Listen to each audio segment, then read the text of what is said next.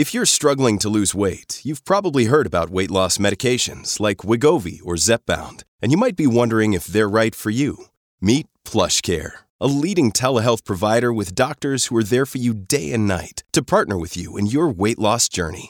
If you qualify, they can safely prescribe you medication from the comfort of your own home.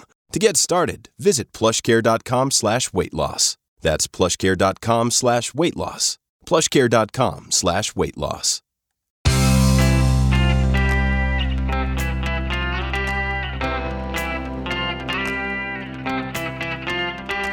Changing your life one story at a time. This is the Chicken Soup for the Soul podcast with editor in chief, Amy Newmark. Hey everyone, it's Amy Newmark with your Chicken Soup for the Soul. And today we have a special guest for Friend Friday, Lisa Marshall, who has become a real expert on Alzheimer's and dementia, and especially early onset Alzheimer's. Lisa, welcome to the Chicken Soup for the Soul podcast. Thank you so much, Amy. Thanks for your invite. So, we met Lisa because she contributed a story to Chicken Soup for the Soul, Navigating Elder Care and Dementia. And she's also a friend of Kristen Cusato, who's been a friend of Chicken Soup for the Soul for the past seven or eight years. And we've done a lot of stuff for the Alzheimer's community together and actually did a book back in 2014 called Living with Alzheimer's and Other Dementias. So, anyway, Lisa, you'll see her story in the book as LB Marshall. And in the book, she shares the Alzheimer's journey that she and her husband are navigating. And she does that in an effort to create awareness and provide support for other caregivers. Lisa's husband was diagnosed with Alzheimer's in 2018 when he was only 53 years old. And she's working on a book about the progression of the disease. I don't know if you've started the book or you're just planning the book, Lisa. Yeah, planning the book. You know, notes have been written, and there's a folder, so it's it's started. But, yeah, you know, nothing nothing formal yet. So I feel like I'm hearing more and more about early onset Alzheimer's, but I don't know if I'm just more aware of it or if people are being diagnosed earlier. What is going on with this? I don't know. It just feels to me like I'm seeing it a lot. And my my father's in a he's in an assisted living for memory, and a lot of the men there are only in their 60s. My father's 92, and I think he might be the oldest man there. Right. And I think the opposite is happening that we're having to find memory care facilities for our younger onset spouses, and they're the youngest ones in the facility. So I, I, don't know if the numbers are increasing. I do know that the awareness is increasing. And I too am hearing a lot more about it as it continues to bubble up and and people are diagnosed correctly instead of many times I hear that these younger cases are misdiagnosed with depression or or something else. So it definitely awareness is definitely heightened. Yeah. So how did you and Peter figure it out and get his diagnosis?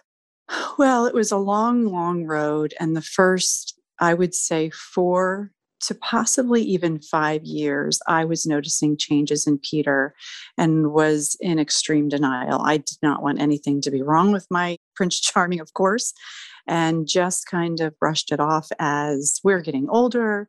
You walk into a room, you forget why you walked in there. You know, I know I've done that you forget your phone, your wallet, your keys, or something as you're walking out the door. Oftentimes, Peter would get to work and call me then on the landline and say, I forgot my phone. Can you look for it? Or is my wallet in the drawer? So things like that started happening. And then it quickly, over those four or five years, changed to he would forget events that happened in his younger days. And then the most alarming thing was the word deficit, where he would describe a word that he couldn't remember.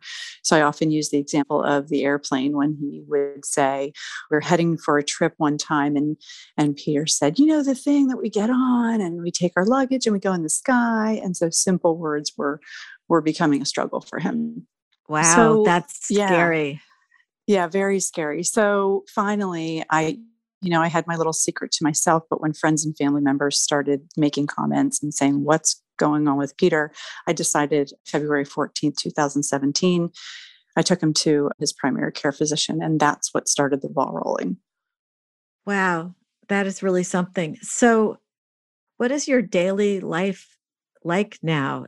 I guess he's three years farther into the disease since you got the diagnosis. So you're doing something very admirable in keeping him at home. I couldn't do that with my father. Like he had to go live somewhere because I couldn't provide him with enough health care because he's frail and elderly as well as having sure. dementia. But what is your daily life like? And, you know, right now, whether it's admirable or not, it's just that we can do this right now. And I am strong enough to do this right now. But I also need to be very clear with myself that there may be a time when, even if I want to keep him home, he could get better care by a staff of people rather than just me. So I need to keep that at the forefront too as I change my decisions moving forward. I actually totally agree with you. Like when my father, when we moved him into assisted living, it was so the right decision. And we have so many chicken soup for the soul stories, including in this new book about navigating elder care and dementia, where people said, I put it off and then I moved my loved one into a facility and my loved one had a social life and was enjoying it yeah. and told me how great it was. And I realized how wonderful the care was. And I know where I have my father, there's men there who are in their 60s who have early onset, but it is the most wonderful facility where the staff acts like it's a huge privilege to get to know our relatives. I mean, right. they are delighted to spend eight hours a day with our spouses or our parents or our siblings. It's, it's really nice. I feel very comfortable that he's having a great life there. Yep. I found that same thing when I started to do my due diligence with touring facilities. I knew that I had to do it. I was adamant about my plan A is to keep him home, but I always want to be proactive and always have a plan B. So I toured eight different facilities to try to just get the flavor, take a temperature, and see what this was all about. And that's when I had this epiphany that, oh my gosh, look at all these people who care for this one person. You know, somebody's taking care of the medication and the personal care, and somebody's doing the laundry, and somebody's doing the cooking, and somebody's doing the tucking in. And, you know, there's like a staff of people, and then they get rejuvenated because they're working eight or 10 or 12 hour shifts, but they go home. Here, it's me doing all of those jobs. So I do need to be very mindful of that, that Peter is getting the care that he deserves. So, how do you incorporate self care into your daily schedule? Because I know you're a very thoughtful person and, and you have thought about that a lot. And I think some of our listeners need a role model for how you incorporate self care into your life when you are a family caregiver. I've been really relentless about this once I learned that I needed to care for myself so that I could care for Peter in the best way that I can.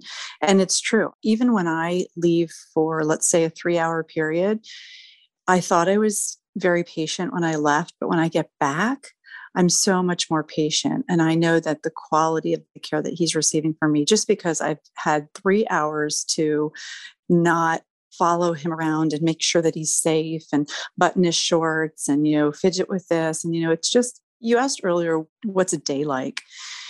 It's like having a toddler, but almost less cognitively mm. aware. So you're following him around to make sure that he's safe and he's got things that he's fidgeting with. He needs, you know, help with all all personal care and dressing and showering, all of those things. So you're just as a caregiver on all the time, even at night. They're going to get up during the night. Most people do get up during the night. You hear them. You can't go back to sleep after you tuck them back in because they wake up disoriented. So it's just constant, constant struggle. Mm-hmm. It's extremely important to take care of yourself. If you can't afford to hire someone, ask a neighbor, ask a friend, ask a sibling, ask someone to come and just sit with your loved one for a little while. Yeah, it really is important.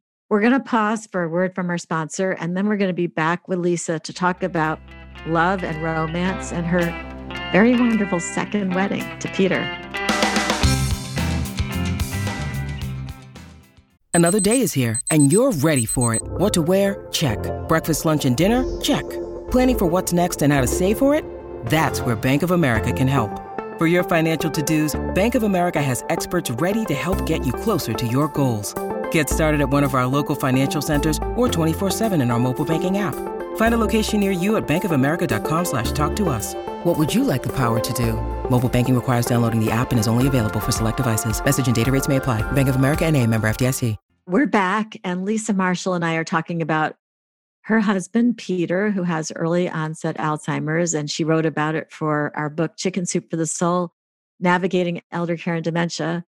And I wanted to talk to you about two things in the second half of this episode. First, if you could share some tips for family caregivers based on your own experiences. And then, secondly, I really want to talk about the very romantic thing that Peter did. Certainly. So, I think number one is that you need to respect your loved one where they are and really just meet them in whatever reality they are experiencing. So, I wrote about in the book Reflection Ralph, and we I named him Reflection Ralph because I don't know, it was catchy, but Peter does not recognize himself in the mirror. And so when it first happened, and I noticed that he was talking to himself in the mirror, I did the very worst thing I could do, which was argue with Peter.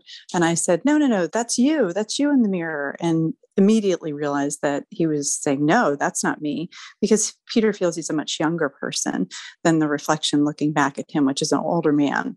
So never argue just wherever they're at that's where you meet them and yep oh hey ralph nice to meet you and because you don't want to scare them or you don't want to argue with them because things will escalate. And what's the point in just agreeing and redirecting or just distracting in some other way? Well that alternate reality where you go and you join him happened in a big way mm. when he proposed to you. Yes we reached a point where Peter no longer realized my label, I call it. He didn't know that I was his wife. He didn't know my name, but he does know that he trusts me. I'm his safe person. So I'm the person that he looks for. If I walk out of the room, he's going to follow and see where, and you will hear him say, Where is she? So I am she. So one night we were watching an episode of New Girl and there was a wedding and I was crying because I was emotional about the wedding and he was laughing at me and he pointed to the TV and said, "Let's do it." And I said, "What do what?" And he pointed again. He goes, "Let's do it." And I said, do you want to get married? And he said, Yes. I said, Are you asking me to marry you? And he had this huge grin on his face and he was just like a little sheepish boy. And I grabbed my phone really quickly to start recording because I knew it was going to be special.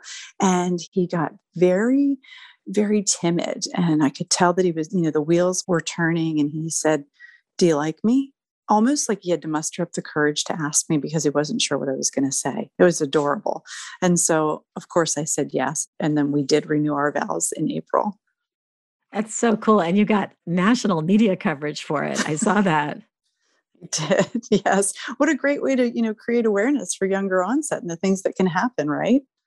Yeah. So I know you're very in demand to speak, you know, at different places and to continue educating everybody. And I so appreciate you having put your story in the book. What are you hearing from people about the book? This episode is running in late August, and I'm talking to you in early August when we're pre recording, and the book came out in late June. But have you had any feedback about how the book is helping people? Yeah, I have. I think that whole meet them where they are concept is so important and that's what people are commenting about that they find that they're arguing too much with their loved one you know whether it be their parent grandparent or spouse and they say you know what? I tried to just meet them where they are or just agree with them on whatever it is whether it's the mirror or something else and they're finding that their life is a little less chaotic because they're just more patient about things like yep yep that's right the sky the moon is blue. Yes it is. And moving forward rather than being argumentative and then creating a more stressful environment for everyone. I think that's one of the most important things i have learned over the years of working with stories about alzheimer's and other dementias is that meeting them where they are and not trying to correct them it makes it so much easier. And there's just no point in trying to correct somebody. I mean my father told me a couple of months ago that his father, who was in real estate in New York, invented the term garment district. And I'm thinking, that is probably not true. Almost sure that's not true, even though he was like a realtor in the garment district, you know? Yeah. But I just went with it because I also figure when you just go with it, you might actually get some little pieces of history from your aged parent that are actually true. And I might learn something. Absolutely. And also think about that example. If you would have argued with your father, you know, he may have become combative or he may feel bad about himself. But if you if you just agree, then they feel more confident about themselves. And you know, it's a completely different situation when you're when you're agreeing because then they feel more confident, I think. Oh yeah, because it's so sad when they realize my father said to me a month or so ago something that made me feel so bad. He said, I don't have any memories.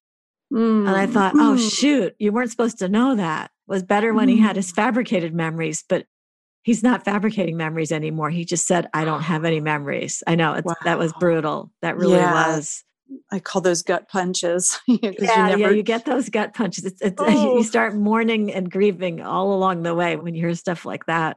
Yes, well, that's a Lisa, tough one. I know it was it was tough. We're all on this very tough journey together. Thank you so much for sharing yours to help other people who are coming up behind us in terms of where they are in the journey. And thank you for joining us today on the podcast. I hope we'll see your work in the pages of other Chicken Soup for the Soul books going forward. Do you have a website or a contact information that you would like to pass on to our listeners? I do. So I write a blog on Facebook, which is oh hello alzheimer's.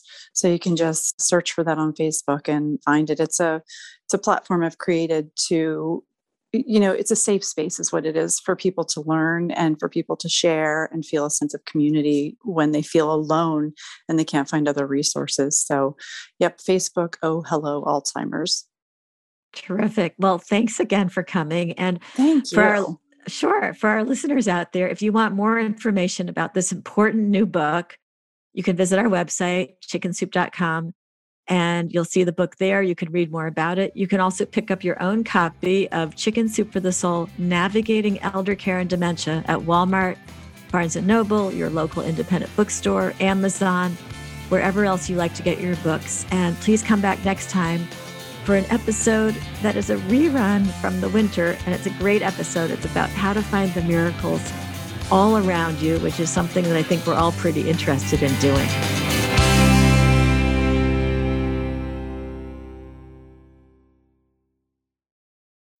When you need mealtime inspiration, it's worth shopping Kroger, where you'll find over 30,000 mouthwatering choices that excite your inner foodie. And no matter what tasty choice you make, you'll enjoy our everyday low prices, plus extra ways to save, like digital coupons worth over $600 each week. You can also save up to $1 off per gallon at the pump with fuel points. More savings and more inspiring flavors make shopping Kroger worth it every time. Kroger, fresh for everyone. Fuel restrictions apply.